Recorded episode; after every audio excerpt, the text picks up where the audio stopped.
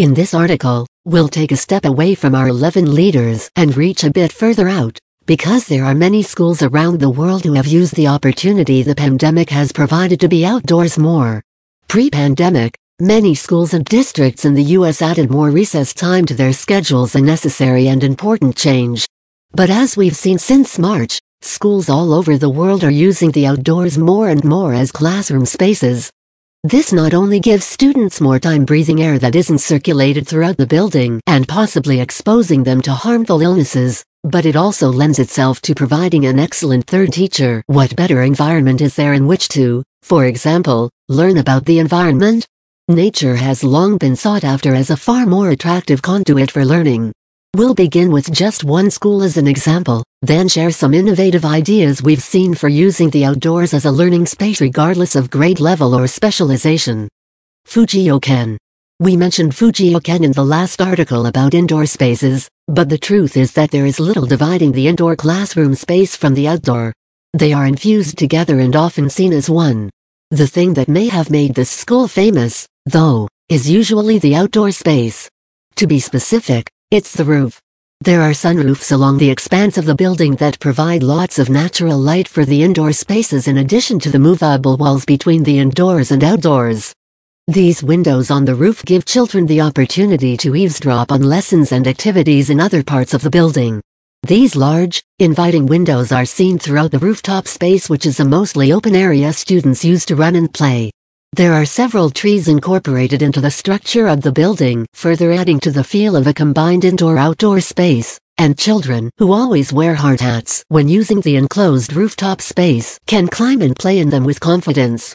There is secure netting enclosing the tree areas to assure that children who fall will do so at a safe distance. The rooftop is fenced in, has access points with lovely circular enclosed stairways, uses some ladders and netted climbing areas, and there is, of course, a slide from the roof to the grounds garden area. There are places to stop and have a drink, rinse off mud or dirt accumulated in play, or fill a bucket to water plants. There are atriums that can become enclosed spaces, outdoor seating for class discussions or snack breaks, and ropes everywhere for lots of climbing from the ground up. Although allowing your students to run on the roof may not be within your grasp, there may be physical elements of your classroom or playground that can be harnessed to be more conducive to learning. Many of us try to embrace the freedom given to students at Fuji Yochien when we do things like seek out changes such as flexible seating. Reforming education spaces follows that commitment to change and to making choices that are even more innovative. We want to give students environments that can be used as part of the learning process, not just a place to sit. Immersive environments go further than meeting a need. They provide curiosity and student-centered learning opportunities. Practical aspects of outdoor learning The first thing we've always said when faced with actually marching our students outside to learn may be your first thought. 2. What about inclement weather? Many places that embrace outdoor learning have extreme weather that they are used to dressing for and dealing with year-round. For example, schools in Scandinavia include skiing in their physical education curriculum, and toddlers attending forest preschools have their naps outdoors in carriages while it's snowing. Clearly, if there's a blizzard, they find a place indoors to hunker down, but for the most part, that's the weather they experience a lot of the time. They just work with it. Similarly, children who attend schools in the rainforest are used to sweating it out in the heat. They dress accordingly. They often go without shoes, Students in the flood zones of South Asia attend schools on boats during monsoon season. There are things people do to adjust. But what about those of us with lots of crazy weather here in the U.S.? In northern and eastern Texas, the heat and humidity creep up to triple digits during the end and beginning of each school year. There are tropical storms that come from hurricanes in the Gulf. There are well-established tornado seasons, and once every few years, Everything ices over even though no one in that area owns really cold weather, clothing or gear for their vehicles. In most places, regardless of the many weeks and months of more extreme weather, you will have three to six weeks of optimal outdoor learning time. That's not a lot. But we need to learn to utilize that time effectively so that we can incorporate more nature into our classrooms and teaching. Here are a few ideas we've found that can work for a variety of groups, and in some cases extend the amount of time you can use your outdoor spaces. Gardens and greenhouses. This is one of the easiest ways to add nature to your classroom and teaching.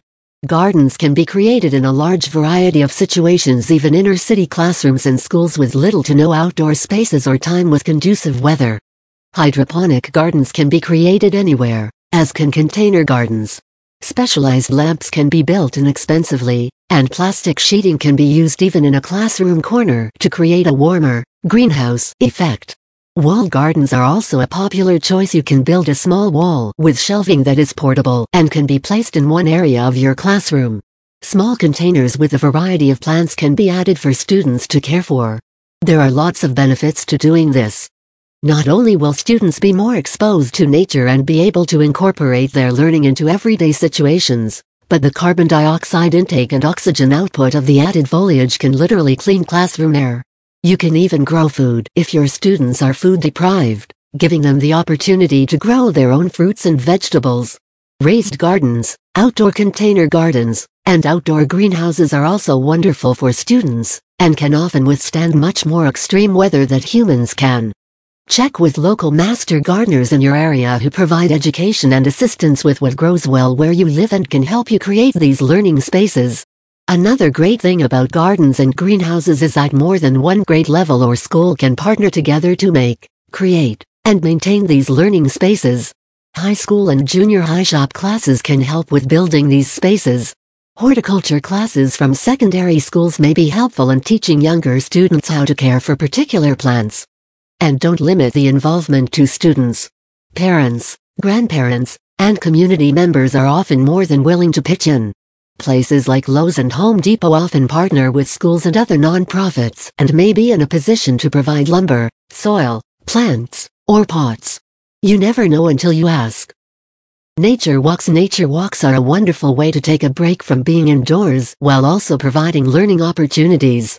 Provide small notebooks and have students carry something to write or draw with as you go. Take the same route each week all year, and have students date each page and draw or write about what things look like from week to week. This is a simple but excellent way to incorporate nature into learning at any level. If you teach English, language arts, or any other language, the writing activity is excellent for students to practice a variety of learned skills. If you teach math, measurements can be taken, real-life problems can be posed and solved, and any number of math concepts can be hashed out.